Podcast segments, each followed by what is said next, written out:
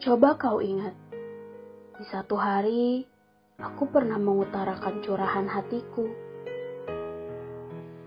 Tertuang begitu saja semuanya, seperti cairan yang memenuhi wadahnya.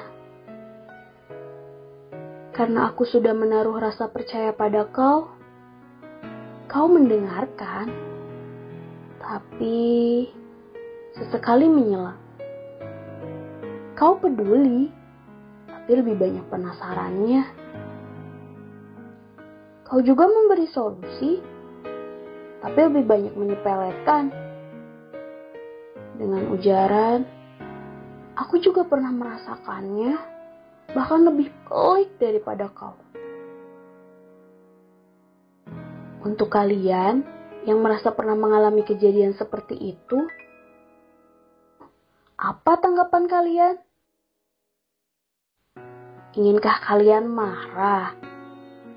Atau justru sedih karena merasa diremehkan?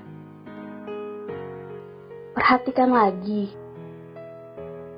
Yang ingin cerita itu aku. Maka biarlah aku menjadi dominan dengan segala keresahan yang ingin aku tumpahkan. Semua benang kusut itu aku yang memintalnya. Maka aku hanya butuh kau untuk memegang satu sisinya. Dan untuk sisanya, aku yang meluruskan kembali. Penting bagiku dianggap dominan saat aku ingin begitu.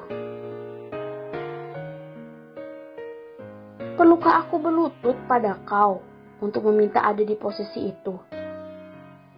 Serasa di atas langitkah kau untuk bertahan jadi dominan?